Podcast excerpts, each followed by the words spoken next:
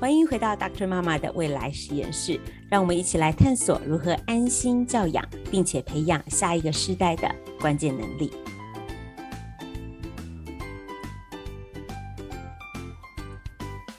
Hello，各位朋友，欢迎回来。这个礼拜大家都过得好吗？现在我呢，在台湾正在居家检疫当中啊。听说五月的台北很久很久没有这么冷。昨天晚上睡觉的时候还穿着外套睡，想说我不是回来度过已经很像夏天的春天吗？竟然还有这种天气等着我，也真的是恭逢其盛。今天呢，既然我们在台湾，就要来再低一点。今天请到一个。很特别的特别来宾，那我们的渊源非常的复杂，待会再告诉大家有多复杂。我们来欢迎 Casey。Hello everyone, this is Casey. How are you today? Oh, you are in Taiwan. Hi，大家好，我是 Casey。听到他这么介绍，你你可以猜一猜，Casey 是哪一个领域大人小孩心目当中的女神呢？Casey 呢，这个真的是这样子。Casey 呢，她是 Casey English 的教育总监。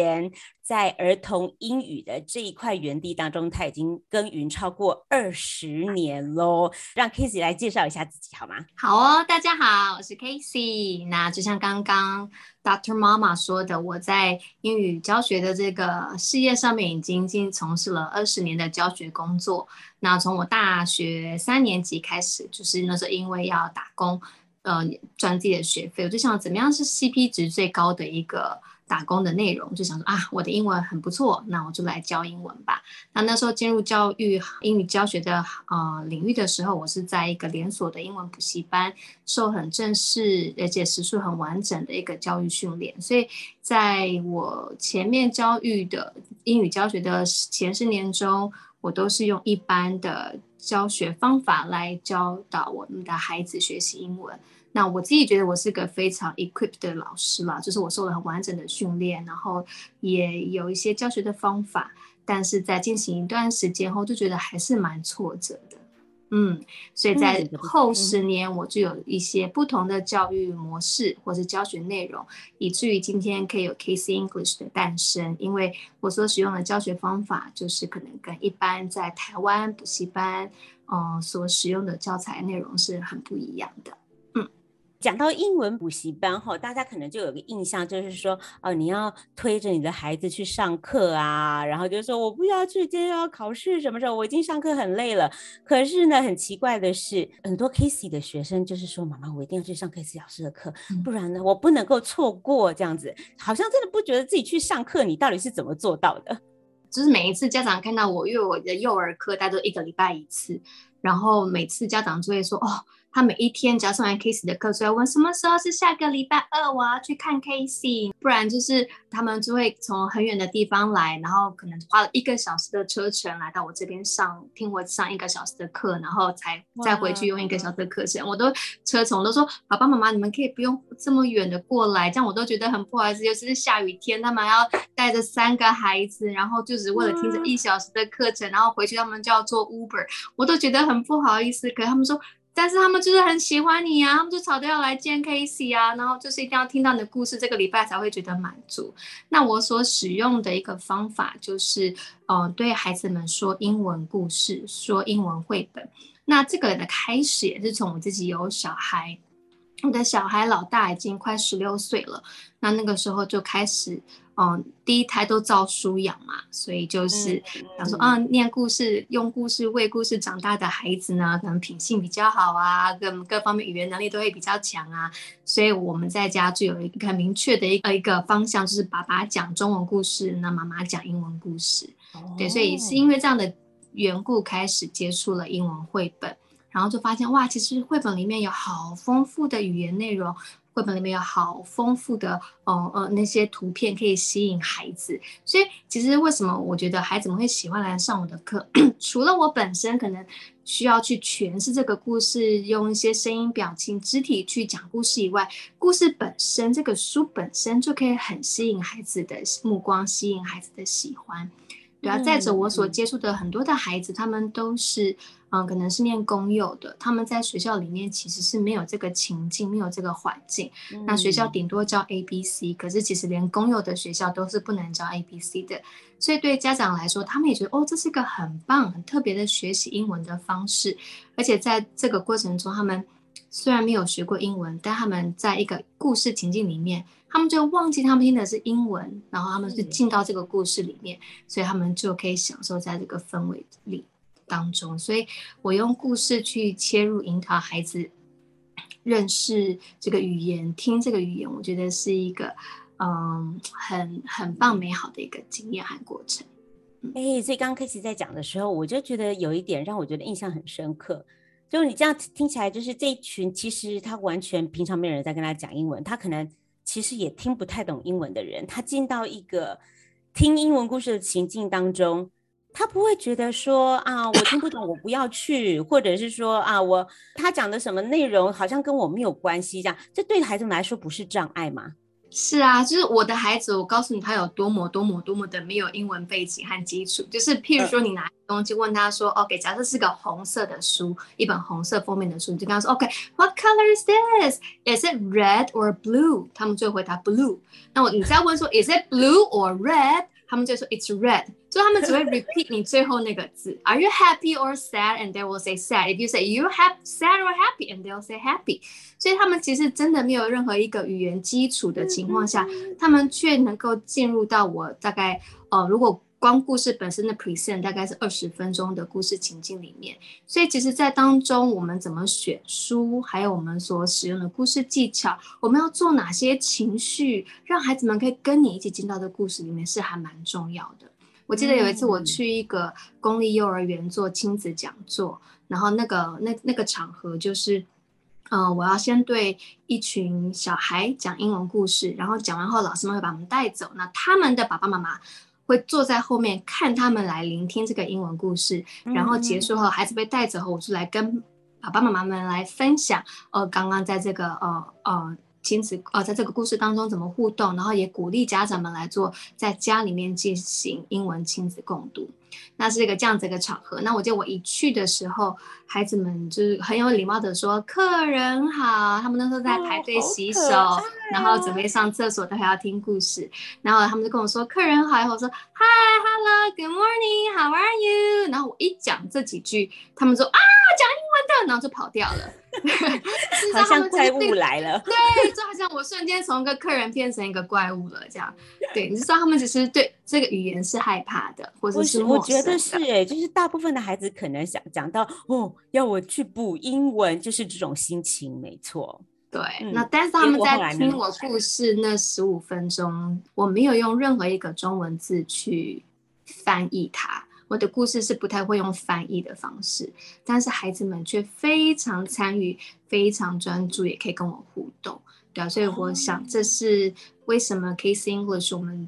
这十多年来累积了这么多的经验，还有哦能力，我们以至于今天可以走出去，是因为我们想要教会更多的老师或是爸爸妈妈如何运用你的声音，用你的 facial expression，用你的哦肢体来诠释一个故事。因为只有我们最清楚孩子们的障碍是什么。为什么外国人他们好像很会讲故事，跟他们讲的故事不一定会跟。孩子们产生共鸣。我曾经去一个全美的幼儿园，去帮他们做外师的师资训练。他们的外师都是很强的，他们是都是呃英国跟美国的，他们还不用英美以外的。OK，他们是对那个外师的标准是很严格。那他们是一群 native speakers，照我来说，他们很会讲故事。可他们在听完我的故事培训后，他们给我很多的 feedback。他们说：“哦，他们终于知道那个点是什么了。哦，终于知道那个、那个、那个、那个要搭的那个桥是什么了。因为他们可能不了解，我们不是一个 native speakers，我们的困难是什么？如果我们要进入一个全英的环境里面，那只有我们自己最清楚，我们的孩子可能遇到怎样的困难，或他这边呢？”可能会有不理解的时候，我们要怎么样去辅助、去诠释它，让它即使是听英文，他还是可以进入到那个情境当中。我觉得这个很特别耶。从你从第一眼来看，觉得啊，我又不是那个 native speaker，好像这对我来说是一个劣势。反而 turn out 我们自己不是 native speaker 这件事情，变成是你跟孩子在互动，然后你尝试着要去引导他们进入这个英语世界里头的一个助力，这样子，因为你知道他们的困难在哪里。没错，没错，没错，对，很有意思。哎，你一开始提到说，哎，这是从从你自己的小孩开始的经验，对吗？呃，先生负责。讲中文故事，然后你就负责讲英文故事。那我们就先把那个，就好像看电影，先看结局好了。先，先这个，我就是这个女儿已经十六岁了。现在十六岁的她是什么情况的她？就她还喜欢英文吗？她非常喜欢英文，而且她就是，我就常说你 obsessed with American culture，OK？Okay? 她梦，她今年国中要毕业了。对啊，他下这个礼拜就要会考，他就是在之前就跟我说：“妈妈，我今年暑假想去一趟美国。”就是他就很想去美国，因为他就是很很喜欢那边的文化，因为他的家人、他的 cousins 都在美国嘛，所以他去过几次以后，他就觉得哦，那边的饮食啊，那边各个方面他都很喜欢。那他一直都对英文保持一个很好的胃口，我从来都没有让他去外面补习，他是在我的系统下跟着我一起，从还没有去上我的英文课的时候，他就在家听英文故事，然后进到我的英文班，一路上到国中三年，他也没有另外补习。由于对英文的这个好感度，他就是持续的喜欢，然后持续会去用英文去探索更多，然后去学习更多。我记得他在国小四年级，我们那时候亲子共读就已经可以读到 Andrew Clements 的那种 chapter books 了。对，就是你知道，我们就是从从只是图画书，然后到可能读本，然后进到 chapter books 桥梁书这样子。对，我觉得。哦，我一路上就只靠着这坚持跟他读故事、读绘本，然后读读本，甚至读到 chapter books，对，让他对这个语言他一直是保持一个很好的一个语感，以及很好的一个好感度。我觉得这个才是最重要的，因为就像您刚刚说的，孩子们补到最后都是讨厌英文的，这是为什么？在十年前，大部分真的都是这样。对，或者为什么在前十年教完以后，我觉得很挫折。就他们还我还没有生小孩的时候，我觉得你学不好是你家的事情，帮我教就教了，对，然后我也用心成为一个呃负责任的老师。可自己有了小孩以后，就觉得说啊，他的他花的每一分钟都是他妈妈辛苦赚来的钱，我就觉得我我在浪费他爸爸妈妈的钱。那看他们这么不好的胃口，我自己很伤心，很很着急。我觉得。我还宁可劝他不要补了，对，就是觉得这样你浪费你爸妈的钱，妈这么爸妈那么辛苦为你筹这个学费，或者是为你赚这个学费，对，所以我就是在想，有什么样的一个模式方法可以让我们的孩子学得再快乐一些，但快乐不等于不扎实，对，所以我就是想说用这种方法，因为自己在自己身上，女儿身上是成功的，我想那如果可以让更多的孩子也透过绘本、透过读本来学习。那如果这是件好事，那我就试试看。那十多、嗯、十几年下来，也证实了是真的在很多孩子身上达到很好的效果。对我们的很多孩子，他到国中都是不用再另外补英文，但他们就因为喜欢，在前面这六年累积了一个好感度，他们就愿意持续学习，他们也不会觉得特别的焦虑，然后他们就可以把英文这个领域驾驭的都还蛮好的。嗯嗯，所以其实你不需要不需要出生在一个爸爸妈妈英文都很好的环境当中，才有才有办法进入这种对于英文有很有好感，然后很喜欢，然后就自己开始这个自我学习的。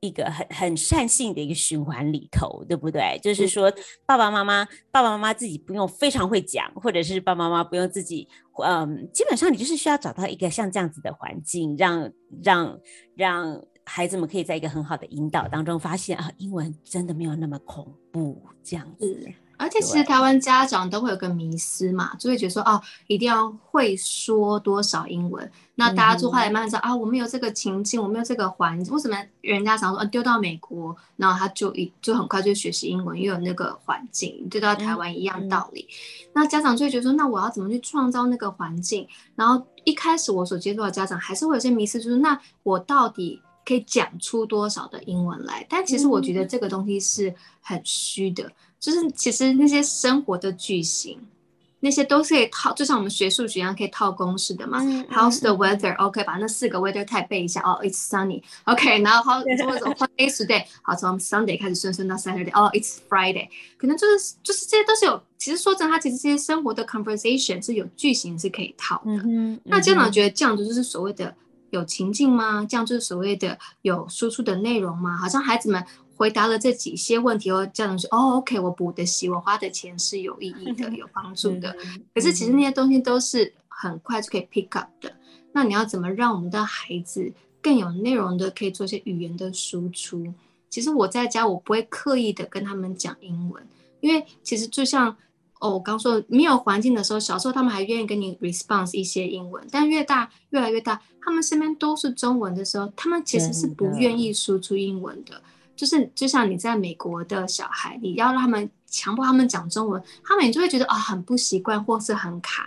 所以如果硬要请他们输出一些生活中的英文，我觉得那些就是一个比较刻意，或是有点强迫，或者其实他其实可以套套公式就有的。对，但我觉得怎么样让他们可以语言的更有深度的输出，我觉得是透过阅读，透过这些呃。呃，读本、绘本的讨论可以帮助他们语言使用可以更完整一点。是是，也就是说，其实不管爸爸妈妈自己有没有办法创造这样的情境，其实绘本或者是你跟他一起共读一本书，他会给我们很多很有趣的材料。这些材料自己在孩子的心中可以酝酿，然后呢，也变成是爸爸妈妈跟孩子互动的时候，变成开启一种新的话题，是不是？没错，没错，是啊，是的。嗯、而且其实有时候在绘本当中所看到的一些句型，嗯、孩子就会蛮自然的应用在生活。我记得印象最深刻，我女儿大概两岁的时候。就是都还在发展他的语言。那那时候我们虽然念了一本绘本，叫做 What do you say? OK，他说 You burped. What do you say? OK，呃、uh,，Your sister broke your toys. Uh, what do you say? OK，Your mom gave you a treat. What do you say? 这样子，然后就是就是就是就是这样的句型，他就告诉你要怎么 respond the good manner 这样。然后有一次我记得在车上，然后他就说：“妈妈，你可以帮我丢垃圾吗？”我就把我的手伸到后面去，然后就把那个垃圾放到我。手上的那个当下，我就说 OK，What do you say？他就很自然的说出一句 Thank you，这样就是那个语言。如果在这个绘本中，我们有我们有看过这样的句型，我们有很好的一个 content，一个情境，让他们知道我要什么样情况下使去使用它，或是 response 它，那其实就很容易可以应用在我们的生活当中。是非常的有意思哎，也就是说，你你真的不知道你种下去的这些东西，哎，突然之间你就看到它开花结果这样子。像我的儿子，他就是跟姐姐是很不一样，他就是一个就是为了反而反，他觉得明明就是可以讲英文，干嘛明明是可以讲中文的环境，干嘛硬要跟我讲英文？很酷，嗯，对，我就说那你要听中文去找爸爸，他说好，我就去找爸爸，然后我就。后来我就用了方法，就让他去书展的时候去挑他喜欢的绘本。他很喜欢 superheroes 那个时候，那刚好有一系列的 superheroes 的读本，对，然后就让他看，他看到就很想买。我说可他是英文的，他说好吧。然后所以他买回家，他就会希望我可以读给他听。所以其实有时候让孩子自己选他喜欢的，也胜过你硬要塞给他，他不要，他很酷，他不要就不要。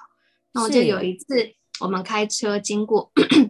一个我们要去到一个地方，一个像好像是一个嗯、呃、音乐厅吧，然后我们至少在在找停车位。嗯、那我们音乐厅跟我们最后停到的停车的地方中间有一个 park，就是被个公园给阻，就是挡在中间。那我们停到的是公园公园的另一另一个地方。然后后来我们下车后，他说：“妈妈，那个那个啊、呃、音乐厅在哪？”我说：“哦，就在对面啊。”那他就说。哦，oh, 所以我们要 go through the park 吗？我说 yes，我当时就非常的惊讶，就这个 go through the park 就是在绘本当中出现过的句子，是是，对，所以你看，他其实妈妈妈妈买的这个这个花的钱很值得，可是你看那个时候他大概才大班或小一吧，我相信没有什么小一的孩子，甚至是可能我们到了大学的孩子，可能都还不知道什么叫做 go through the park 要怎么使用它。没错，所以我觉得这个都不是你去刻意去教出来，也不是我在环境中刻意去说出来的，就是透过绘本，然后他吸收到，他就知道怎么用。所以当情境对的的时候，他就可以用出来了。嗯，因为我觉得 Casey 刚刚提到的，呃，这个情境其实对于。不管我们自己是老师或者是或者是师长，是一个很重要的提示，也是一个很重要的提醒。是很多时候我们很希望可以把一整套的知识直接就输入在孩子们的脑脑子里面，这样子，你就把这这些单词记起来，你就把那一些句型记起来，最好可以背几段名言这样子，然后你就有东西可以讲可以写。但是呢，语言的学习，甚至是这个真正的一些重要的概念的学习，完全不是这个样子的。它不是套组的，它是它就是你必须要去进入那个情境当中，你才能够启动孩子们心里面自己 claim 那个 ownership，他才这这这才是他他需要的，他能够使用的语言这样子。嗯、对，我很喜欢你刚刚提到我们家的儿子喜欢 superhero，所以当他说我想买这个。可是他是英文的，他说没有关系，他就好，那好吧，哇，那真的是太感人的一幕了哈。就是说，你还是要对症下药，嗯、对不对？是是是，让他们 get to choose the book they want to read。我相信不是只有我的儿子，我相信家中一定有一些爸爸妈妈的小孩很爱故意跟你唱反调。对啊，就是当你要做亲子工作，他说偏偏不要，让他们自己选书，其实是个很好切入的方式。嗯，是没错。就是如果你的孩子是特别喜欢动物的，哎，选书的、嗯、选书的题材，可能对他来说，你选公主，他就有点这个魂游向外这样子。那你给他动物的，嗯、他可能还有很多的问题想要问你，这样。那他还想去选第二本、第三本，哎，你就发现自己是走在一个正确的途径上了。这样，就刚开始讲到的，其实跟一零八课刚刚提到的。其实很类似，对不对？就是说，你刚刚格外是讲到说，哎，那那当当女儿开始自己想要学习的时候，我听说她最近还写了一篇这个很深的文章，我看到简直是吓坏了。可以介绍一下到底写了什么东西吗？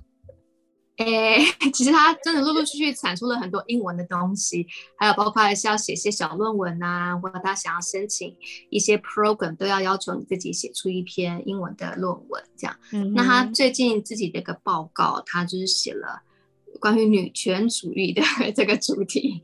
对，然后对，那当然我觉得有些字是他需要去查的嘛，但是他就是。嗯哎，其实老师没有要求他们是要用英文写，就是一个、嗯、呃寒假结束后的一个，就是一个自主功课这样。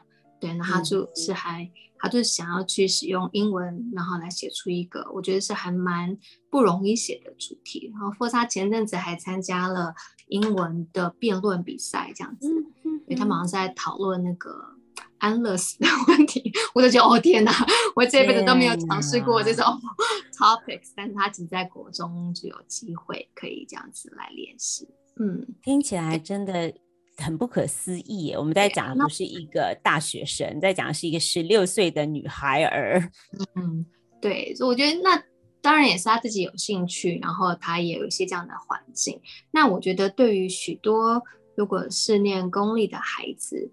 来说，他虽然六年，国小六年都是念公立，但是后来，因为他还蛮想考四中的，因为他就想要在他在英文这一块就更加的精进，所以国国一，我们其实我们都没很多人都在台湾，很多小孩为了要考四中，还要在国小六年级就去补习，OK，就是补习考进四中，对，但我们其实，在 the last moment 才决定让他去念四中，因为爸爸觉得要省钱，要省钱。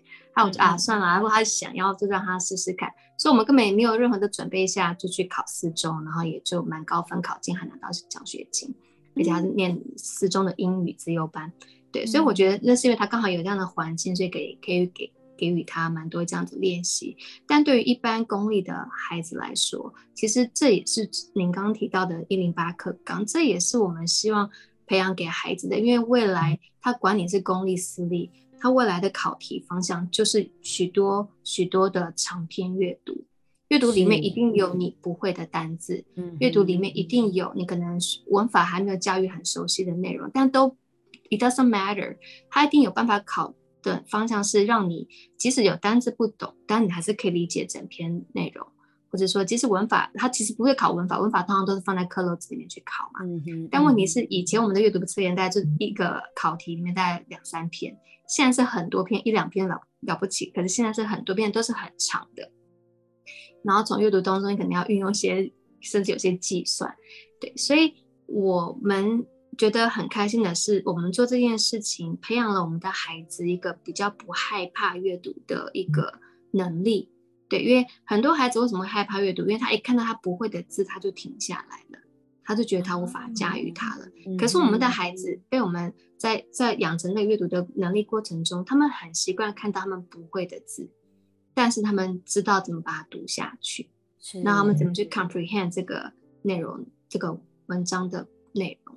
对，所以其实我们。还蛮开心，当一零八课纲转呃，当我们转为一零八课纲新课纲，强调素养、强调阅读的时候，哎，其实我们已经走在前面了。嗯，是发现自己原来已经超前进度，很早以前这个一零八课纲的阅读素养还没有被提出来之前，哎，其实你们已经都已经在做了很多年了，对不对？对，而且呢，其实这个阅读。素养，我想近年来很多家长其实都很关心，所以我们大概有一些的了解。阅读素养其实不只讲的是阅读而已，阅读素养。不不是说你认识多少字，你的单字量到底大不大？嗯、其实还包括 Daisy 刚刚讲到的，嗯、你对整篇文章、这整个文本的理解，还包括他所读到的知识的内容，跟他自己生活当中是不是可以产生连接？那进一步的，哎，他的脑子就开始可以跟他所读的内容有一些互动，然后他可以回应，然后有一个整合性的思考跟沟通。其实阅读这件事情是很。很复杂的一个过程，嗯、但是呢，嗯、开始的方法其实是很简单，就是基本上你就是把它放在书面前，他然后呢，你就跟着他一起，让他不怕书，不怕字，嗯、然后不怕另外一个语言，这样子。没错，没错，对。对其实早期我在做。这个共读的时候，我其实也没有什么，也不知道什么阅读技巧，我们也不知道怎么 how to teach reading 啊，因为我们受的训练也不是从这个角度去切入的。其实单纯只是我想要让我的孩子可以从绘本当中 pick up 一些单字，或者 pick up 一些、嗯、一些句型而已。对，所以其实你会发现我们的、嗯、呃方式还是会希望从这个绘本当中去有目的性的。或是指标性的帮助我的孩子可以学会什么主题的单字，或学会怎样的文法，其实，在绘本中都只要你选得好，都可以达到的。它可以就是有不断的有这个介系词的使用，或者第三人称单数动词加在 s，其实这绘本中都有重复的这些这样句型是可以介绍给我们孩子的。对，那也因为我的目的很单纯，我就是想要让他们透过还是透过绘本读本来学习，所以我在选择的时候就比较挑这个方向的绘本。或是这个方向的读本，就是配合这个阶段所需要具备的一个文法能力。对，那其实，在过程当中，他们其实也学了单字，也学了文法，但他们更知道怎么去整合他们所应用的、学会的东西，那学到东西可以去做更多元的输出。嗯，这个是，嗯、所以其实一开始我也不是会教怎么教，其实就是想要做共读，然后想要。让他们在当中学会一些东西，然后慢慢的、慢慢的，哎，透过讨论，然后透过一些的分享，哎，可以让这个阅读的内容可以更丰富，然后慢慢的才发现，哦，其实这样其实不知不觉中就在 build up 他们一个阅读的一个能力和素养，就是觉得也是还蛮意外的一个收获。好像就是没有期待，但是找到一条对孩子们来说他们会喜欢的路，嗯、然后不只是喜欢，不怕。英文，他还会在当中是很扎实的在进步的，这样就是归咎头来，嗯、其实还是跟孩子的动机、跟孩子的那个对于英文的喜欢，其实是非常有有关的。我真的觉得是这样。其实我们陪伴孩子的时间其实很短。我说以以老师来看，其实是这么六年。嗯，那这么六年，你到底要教给他多少东西？你想到很多话。只会增加他们更大的负担。嗯，那我觉得这六，嗯、他们英文学习是持续一辈子的，语言的学习应该是一辈子。你知道为什么很多爸爸妈妈，年轻爸爸妈妈到现在还跟我说：“哦，老师，我只要一到大学，我就把课本英文课本不用上，会把它丢到旁边去。”到现在的爸爸妈妈可能还是跟十多年前爸爸妈妈说的内容是一样的，真的。真的。但是看到很多孩子从小到大，可能还是就是在这样的状况下，然后对英文的好感度没有，所以以至于他们。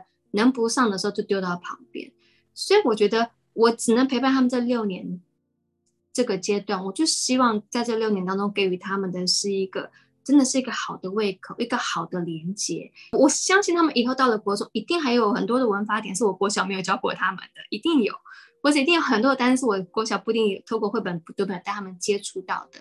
但是他们不会害怕，就算他们是因为有这个好感度，有这个好的连接，有对英文有个自信心，然后让他们可以持续持续的学。我觉得所有学英文学的很好的，你看到很多的 YouTubers 啊或什么，我觉得都是因为他们喜欢，他们才愿意去把它做得更好，然后学得更更更精进。所以我自己觉得这六年我想要给他们的，真的不是你到底学了多少。那些学再多，我觉得都还来得及，到后面还可以补得上。嗯，是你真的是对这件、对这个东西，就是培养成为你的能力的一部分，你你生活的一部分。你不是想要跟它切开、跟它划分的，嗯、它是可以成为你你的一部分。我想真的是这样。刚刚 Casey 跟我们所谈到的，孩子们对于一个技能的 ownership。不就是我们这些做父母、做师长的人，殷殷切切想要达到的目标吗？不是我们逼着他们去学，而是他们想要这个技能成为他们生活的一个部分。今天先跟大家谈第一个部分，下一集我们继续来探索在亲子共读、在素养的培养上面，我们怎么样可以在自己的强项跟环境当中为孩子创造优势，下一集再来聊一聊喽。祝大家有个愉快的一周。